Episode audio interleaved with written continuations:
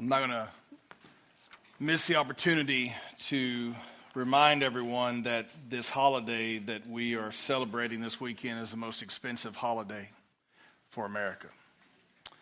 And we remember those who gave their life so that you and I could have the freedoms that we have here in America. And so important that we remember the families of those who have lost loved ones uh, serving our country. And that's what this weekend is about. And I pray that, that, that uh, you will not uh, go throughout the weekend without considering the fact that someone gave everything so that you and I could have what we have today. Also, want to mention, um, as was prayed for earlier, we need to remember the nightmare uh, that parents and loved ones are waking up to every single day since uh, the tragedy in Uvalde. Many want to make this political. Some of you have seen that on uh, the stunts that have been pulled to make it political, to use uh, the death of children and adults in an attempt to get their name out. What a shame that is when we need to recognize what truly has happened.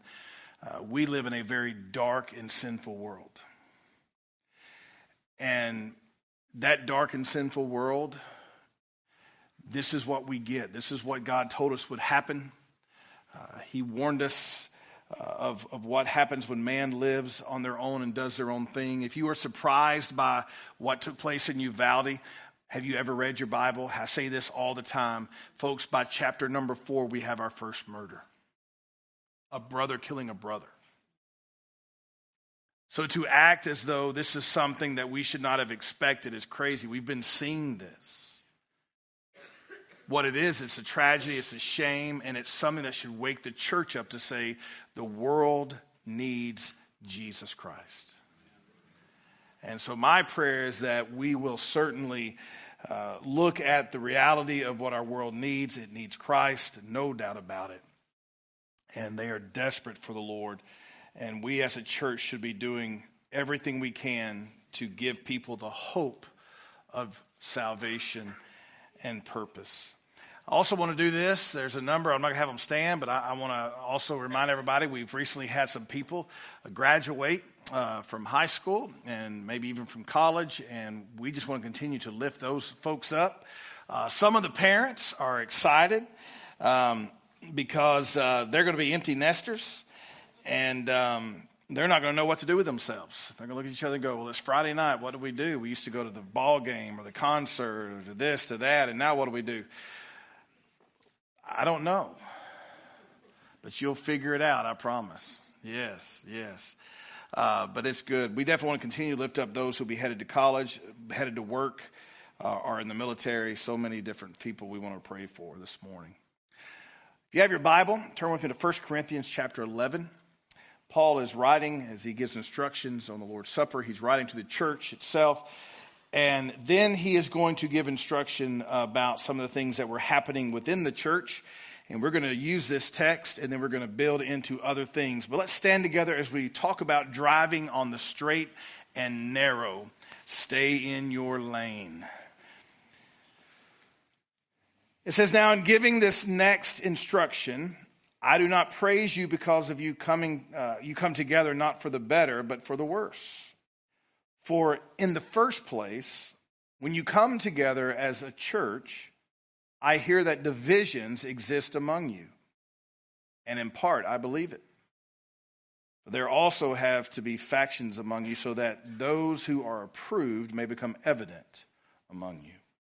Father, my prayer this morning is that you will show us the picture that we should have as the church and that you will allow us to see the things that we may be doing in our personal lives that will cause damage to your people and keep others from ever darkening the door of the church. Lord, give us wisdom this morning to know what causes friction, know what causes fights, and know what causes division. So that we can be the church that you've called us to be, a beautiful body an attractive body that brings people to you, that shines the light of Christ to bring people out of the darkness. We pray this in Jesus' precious and holy name. Amen and amen. So Paul is writing, and the very first thing he says, and he said, The next instruction, I do not praise you. In other words, Paul is shifting gears to say, listen, I recognize the things that you've done, but here are the things that I have against you. Much like in the book of Revelation, when he was writing, when, when uh, John was writing about the seven churches and the letters that were there, and, and he would start out with, here are the things that, are, that you have going, but here's what I have against you. And Paul here is saying, here's what I have against you. He says that I understand that some of you are not coming together for the better, but instead for the worse. Uh, folks, let me just share with you, and I've said this a lot from this pulpit. I have pastored the churches where people came, and, and instead of all of them coming in to fellowship together, you would have one side of a church or one group in the church that would come in and they would come in first and take their position within their, uh, their row, their pew. And then they would wait for the enemy, I mean, their brothers and sisters to come in and sit on their side of the row and on their side of the church. And, and then whenever uh, the church service was over, they would walk out the door. And, and I kid you not, here's what they would say about one another I really hope so and so heard what you said today. Then you'd go to business meeting and they would take their Scud missiles those old dirty missiles that would go across and do as much damage and collateral damage. They didn't care who they hurt. They would say things to each other and it would sometimes become a shouting match and it would get ugly. And, and as a pastor, you would just have to say, this business meeting needs to end. And you would just keep sharing the gospel and keep sharing the gospel and keep sharing the gospel because what you realized after a while was that the majority of your so called church members were lost. They didn't know Christ.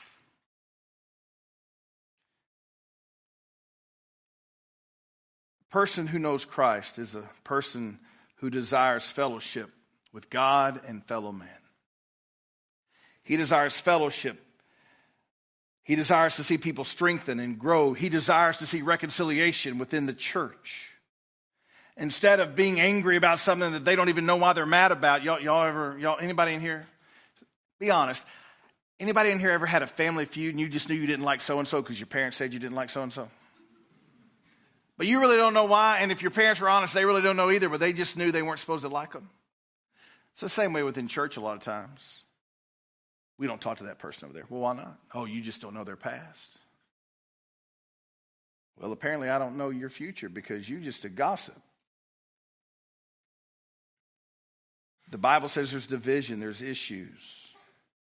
And I want to talk about what causes those, but in order for us to do this, I'm going to use some strange statistics to get us there. There, excuse me, there are over 40,000 fatal car accidents per year in the U.S. Over 40,000 fatal car accidents in the U.S. 40% of those, how do you think they died? 40%, what do you think it was? Driving like you. Dri- Nope, that's actually 33%. Somebody else, give me a shot. What do you think? Texting, okay, no, that's not it either. Alcohol. 40, uh, 40% or 16,000 of those killed on U.S. highways was due to drunk driving. People thinking that they had the right to drive they were intoxicated, they were drunk, they got behind the wheel, and they took someone's life. You say, what's that got to do with the church? Because let me tell you, I've been in churches where people were drunk with power. They felt like they were the only voice, the only person that needed to be heard, the only person that needed to be listened to, the only person that mattered. And, and they were much like the Pharisees in Jesus' day. They were drunk with power. Luke 18, 9 through 14 says, Now he also told this parable to some people who trusted in themselves that they were righteous and viewed others with contempt. They had power, they were right, and everybody else was wrong. Two men went up into the temple to pray, one a Pharisee and the other a tax collector. The Pharisee stood with his robe and all the loud clanging cymbals that he would have had, and to draw everyone's attention to him, the Pharisee uh, begins praying this in regard to himself God, I thank you that I am not like other people. swindlers, crooked, adulterers are even like this tax collector. I fast twice a week. I pay tithes of all that I get. So this man has put himself out there and he's intoxicated within himself. He's intoxicated with himself and he is so full of himself that I imagine what God smells when his aroma goes towards heaven would be akin to cow manure at a feedlot. But the tax collector, let me tell you about this tax collector. He knew how people thought of him.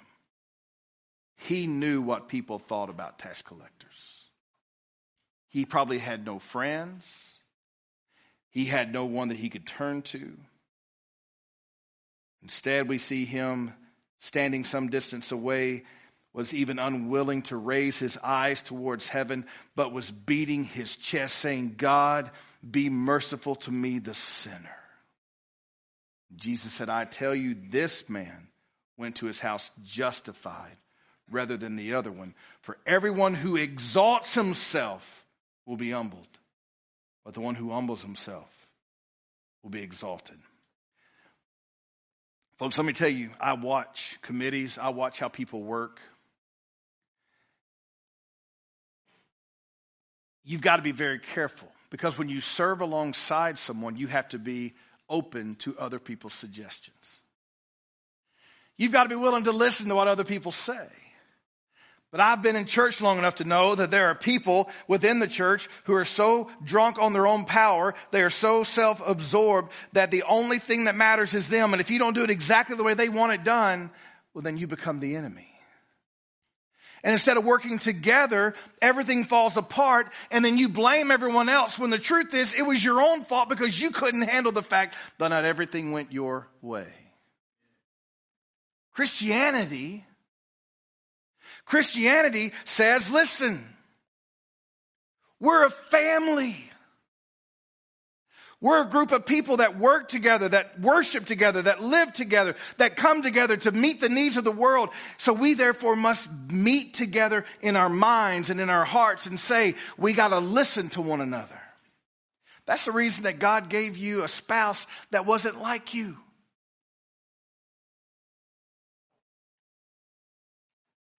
How many of you in this room married the total opposite? Yeah. Yeah. Some of y'all were afraid to raise your hand because you didn't have permission. there you go, roll. That's better. She, I saw her give you that. Some of you are like, I don't know what to do. Do I raise my hand or not? The truth is, we're different. But with difference comes greater opportunities if we are willing to listen and we're willing to take advice and we're willing to learn from others, we will find that we're going to be better people. But when I'm drunk with my own power and I'm intoxicated with the way that I think life should be about just me, everything around me starts falling apart. And we give the church a very bad name, a very ugly name. We give the church this name that, that people look at and go, man, I don't want any part of that place because those people love themselves. And yes, I have been a part of churches just like that. This is why I tell you when you come to Pine Island, we really do try to get along. Like that's one of the things that we push here at this church is to learn to get along. We learn to trust in God and we learn to trust in each other. I have said this time and time again that if something happened to me,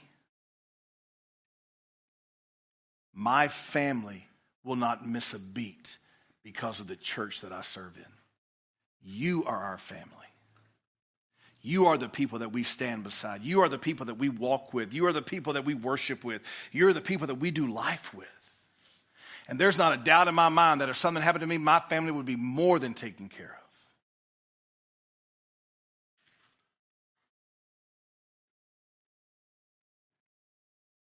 So if you come, if you're here, listen to me.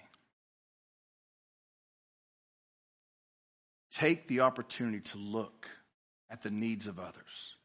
listen to the ideas of others. Don't be self absorbed.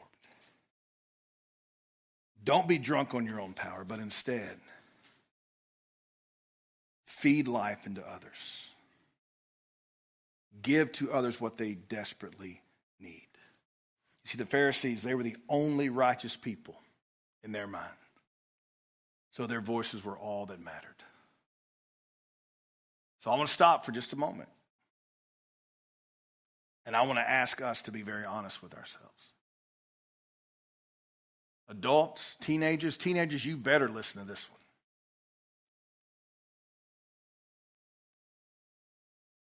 If all that matters is what's right to you, then you've got some confession to do. If all that matters is what makes you happy, and all that matters, as long as everything goes the way I want it to go,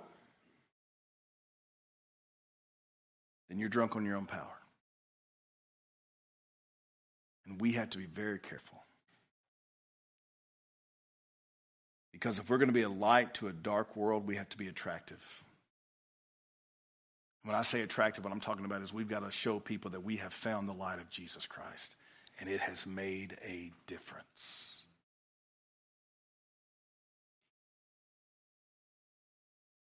Moving on to the next part that Tyler spoke of because he's so witty.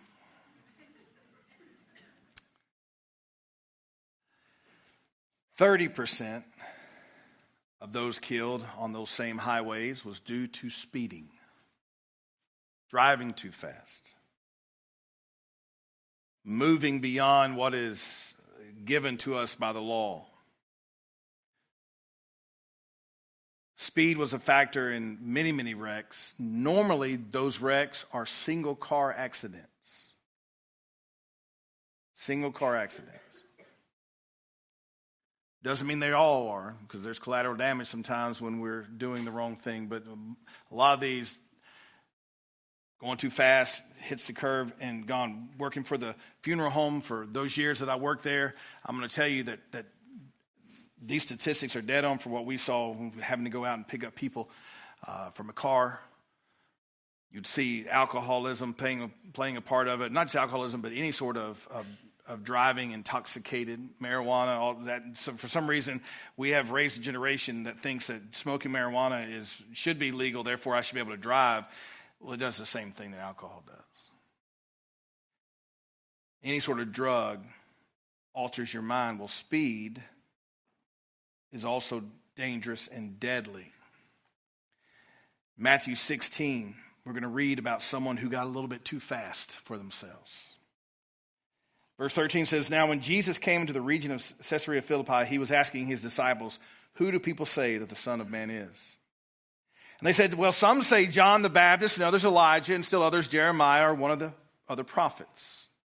And he said to them, But who do you yourselves say that I am? Now, Simon Peter, God bless him, right?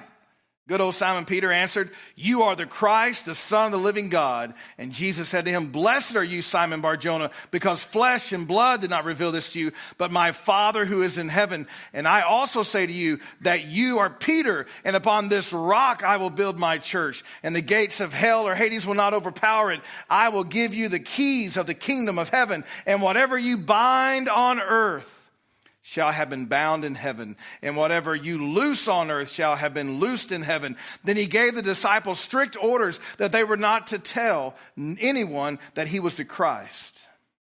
Boy, so far it sounds good. Like, man, Peter, he's maturing. Peter's he's growing in his faith. He's doing really good. The problem with Peter, though, is he's about to outrun his own maturity. He's about to speed past where it is that he should be in his life. Y'all ever known somebody that they got one answer right so they thought they knew all the other answers? Yeah? Let's keep reading. From that time, Jesus began to point out to his disciples that it was necessary for him to go to Jerusalem and to suffer many things from the elders, chief priests, and scribes, and to be killed, and to be raised up on the third day. So he's been told this. Now, just a few Hours before this, Peter has declared that Jesus was the Christ. And since he is so mature, apparently Jesus needs to be talked to by Peter himself. Peter takes him to the side and began to rebuke him, saying, God forbid it, Lord. This shall never happen to you.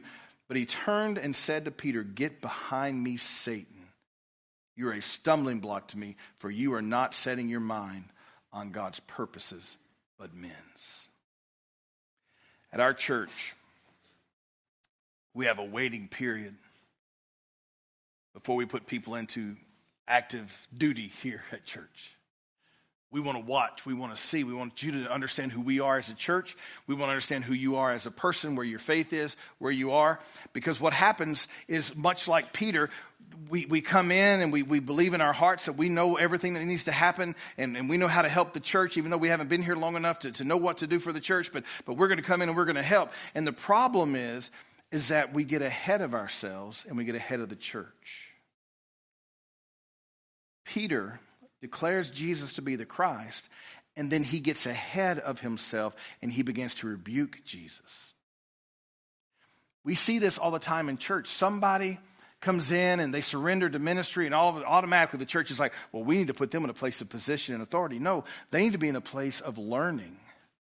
They need to be in a place where they can grow in Christ. They need to be in a place where they can come to maturity. They need to be in a place where they can begin to really be discipled as to what it looks like to be in ministry, what it looks like to do those things. And oftentimes we will put people that are way not necessarily too young by age, but too young in their call and faith in a place of position, and it ruins everything for that person. They get ahead of themselves in church and we, we put them in places where they're not really supposed to be. One of the biggest issues that we're finding now is that young, young men, 19 to 25, in youth ministry can't handle the position. And they wind up falling for one of their students. And we get angry, we get mad, we get this, we get that, but a lot of times we didn't test their maturity first. They were not spiritually ready to take on that role, to take that position. They wind up doing things they have no business doing. They were speeding through ministry, they were speeding through life, and it puts a bad name and a bad light upon the church. But that's not all. Think about it this way. Over in 1 Timothy chapter 3, verses 1 through 13, we read this. It is a trustworthy statement. If any man aspires to the office of overseer, it is a fine work he desires to do. An overseer then must be above reproach, the husband of one wife, temperate, self controlled, respectable, hospitable, skillful in teaching, not overindulging in, indulging in wine, not a bully, not, but gentle, not contentious, free from the love of money. He must be one who manages his own household well, keeping his children under control with all, uh, with all dignity. But if a man does not know how to manage his own household, how will he then take care of the church of God? And not a new convert. That's important because a lot of times what we do, somebody will get saved and we're like, well, we need to put them in a position. They got to learn, they got to grow, they got to go fast. No, slow down. You're speeding it through the process. Not a new convert, so that he will not become conceited and fall into condemnation incurred by the devil. And he must have a good reputation with those outside the church so that he will not fall into disgrace and the snare of the devil. How many young pastors do you know that never made it? They didn't get past their first pastorate because they couldn't handle the reality of what was happening there within the church. They weren't wise enough, they weren't mature enough. Deacons likewise must be men of dignity, not uh, insincere, not prone to drink much wine, not greedy for money, but holding to the mystery of the faith with a clear conscience.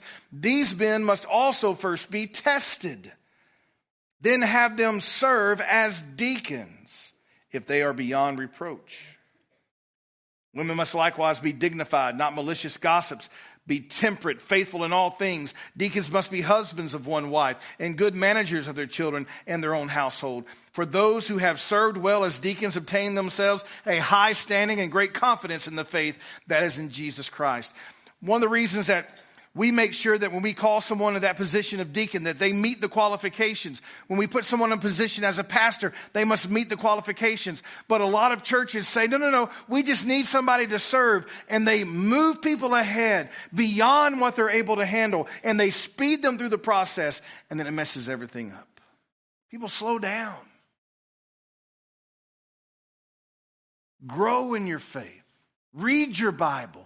Study to show yourself approved. A workman. We've got to be people who are willing to put in the time and the work, but a lot of us, we want to speed through life without actually having to do the work. Nothing good in life, by the way, comes easy. Put in the time, put in the work, put in the effort. We speed through life getting to where we want to go, we're going to miss so much.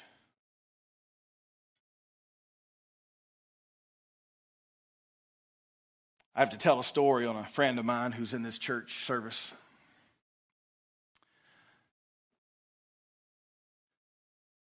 Ryan Crowder and I went to go pick up his mount from the taxidermist over in Uvalde, but before we did that, we went to Junction and stayed the night.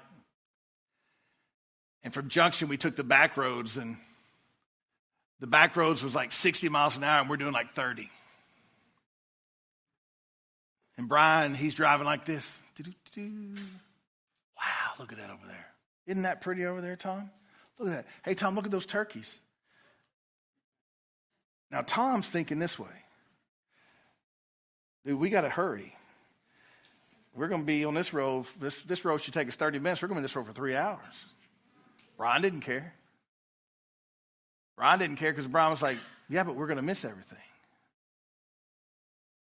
We got to take a lesson from Brian and learn to slow down and to look at life, not to miss the things that are right in front of us. To enjoy what, what God has put before us and instead of always trying to get there first and get there. Be honest, how many of you in here look at the GPS and you think that's the race, right? That's the time to beat right there. It says four hours and 37 minutes. I'm telling you right now, we can get there in four hours, right? Just don't take women or girls with you because you got to stop all the time, right? You know. That's not a, hey, that's not against women and girls. That's just the reality. Some of you ladies just look at me like, I can't believe he just said that. Y'all can talk to me after church. It'll be okay. When it comes to putting people in position to serve God, slow down, church. And, and if you're new in the faith, or you're even new to here to Pine Island, folks, just, just come in. Relax. Soak up who we are, who God is, what we do. Because when we get ready to fight the battles that God puts before us, God's going to give you the position that you need and the placement that you need to fight the battles that He has positioned you to win. Just slow down, all of us.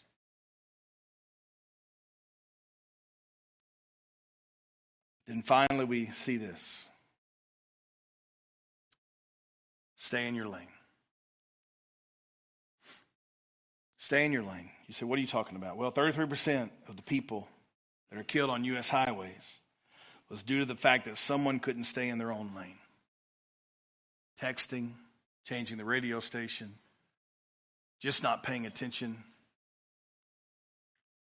Or if you're like some people, how many of you know somebody that when they look at something on either side of the road, I knew that was coming, God. you, your vehicle suddenly starts to go that way. Now, let me tell you, if you're ever in the mountains with somebody like that, don't let them drive right? They don't need to be driving in the mountains, okay? But the reality of it is, we, we take our eyes off of what we're supposed to be doing, and the next thing you know, we're looking at stuff that really isn't important to us in life, and we start focusing on it. Let me tell you how it ties into the church. What happens in the church is that all of a sudden we're looking at how God has blessed someone and gifted someone else, and, and, and we don't like how they're using their gift. And so we start looking at them going, well, they are not doing their gift right. Well, us spending time looking at how other people are doing their gift is taking away time that we should be using the gifts that God has given us. Stay in your lane. Know what your gift is. Know what your calling is. And if your gift and calling isn't what you think it should be, tough.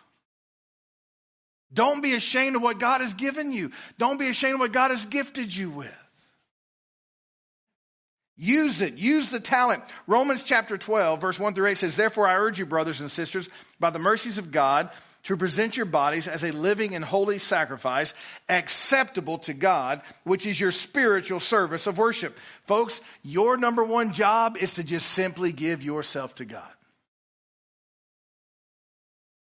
And do not be conformed to this world, but be transformed by the renewing of your mind, so that you may prove what the will of God is, that which is good and acceptable and perfect.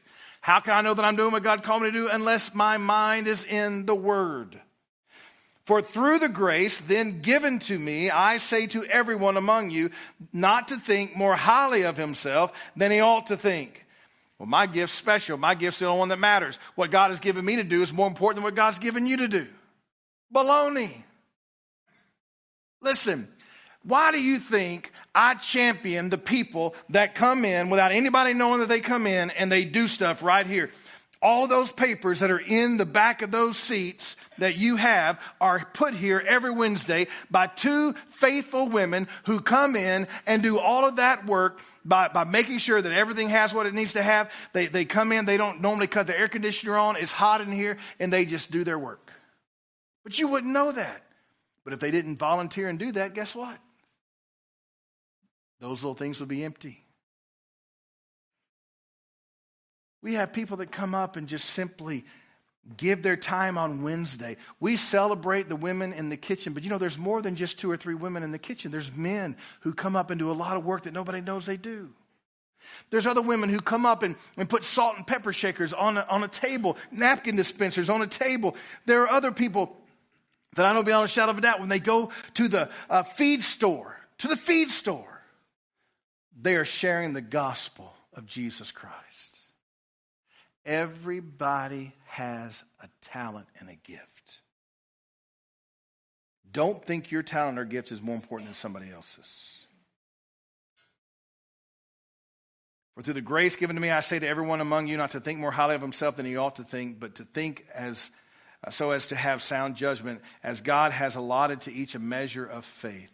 For just as we have many parts in one body, and all the body's parts do not have the same function, so we who are many are one body in Christ and individually parts of one another.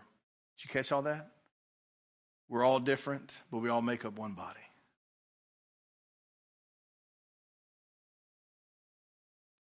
Who in here is thankful for the folks that play the instruments and sing the songs? Yeah. You know why you're thankful for them? Because you can't do it. Right? We can't do it, so we enjoy them leading us. Now, if you're not singing along with them, then you're missing the point of this group. This isn't a concert. This is a time of worship where we worship together.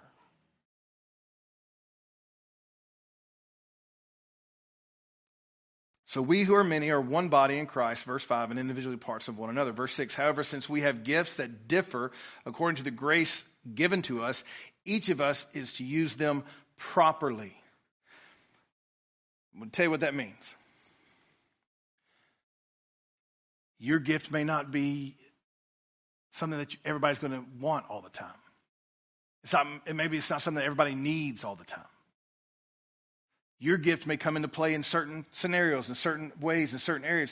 You may not be the person that teaches every Sunday morning. You may not be the person that preaches or sings, but there's going to be that moment that God gives you that gift. Some of you have the gift of encouragement. And I'm going to tell you what, when I get those cards from Carol Derrick on a regular basis, and she's going to, she'll beat me for saying that, but she just sends letters of encouragement to me even in the shape that, that she's been in, I still get these cards of encouragement from her. Some people are just encouragers. Some people, they have the gift of just knowing when someone else is down and they just need a hug. They just need encouragement.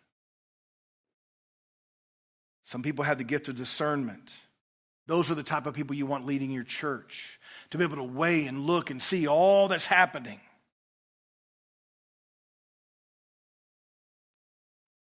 Folks, it's important for us to understand.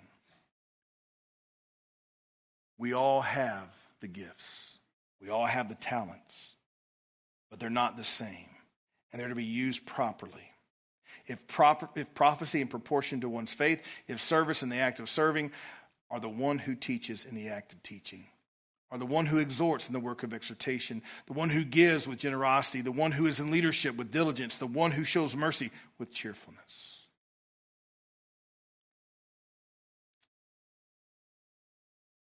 But if someone's not using their gift the way you think it ought to be used, don't try to insert your gift. Stay in your lane.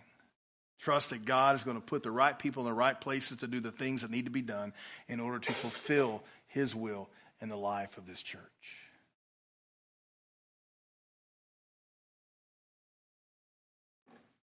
Now, I want to close finally with this, and it's very important we read this. God did not make us for division, He made us for His dwelling place. The purpose of this church is for people to see God in us. Ephesians 2 19 to 22 says, So then you are no longer strangers and foreigners, but you are fellow citizens with the saints and are of God's household, having been built on the foundation of the apostles and prophets, Christ Jesus himself being the cornerstone, in whom the whole building, being fitted together, is growing into a holy temple in the Lord, in whom you also are being built together into a dwelling of God in the Spirit. No longer is God using acacia wood, no longer is God using gold and silver to build his temple, but instead, he is using us to build his place.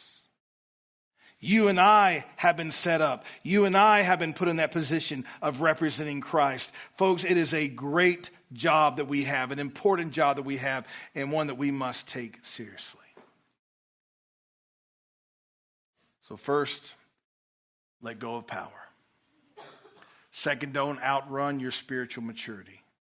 And third, do your skill set.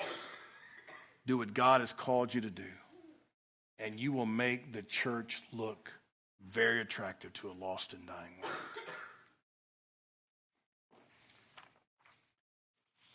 People are going to mess up. People are going to do dumb things. People are going to do things that, that make some of us go, What in the world are they thinking? But, folks, let me tell you this. By the grace of God, let us be a church of restoration and of hope. And when people walk into this church, may they find a place to worship. And may they find a place to belong as a brother or sister in Christ. That is my hope for Pine Island Baptist. Let's stand together. Father, we thank you that you have taught us how to go down this straight and narrow path. You've told us to quit thinking highly of ourselves, instead, to put others before us. Father, you've told us to slow down and, and mature in our faith before we get ahead of ourselves and ruin everything. And then, Father, you told us to use the gifts that we've been given and not look at the others and how they're being used, but to focus on just simply doing our job. That's the call that we have to, to be attractive, to, to look beautiful to a lost and dying world, to be a light. So, Father, help us to be obedient to that. We pray this in Jesus' precious and holy name. Amen.